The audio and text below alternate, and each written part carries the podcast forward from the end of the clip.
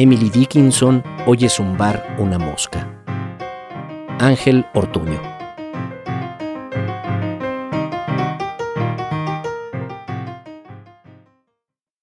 No sirves para nada, me dijeron.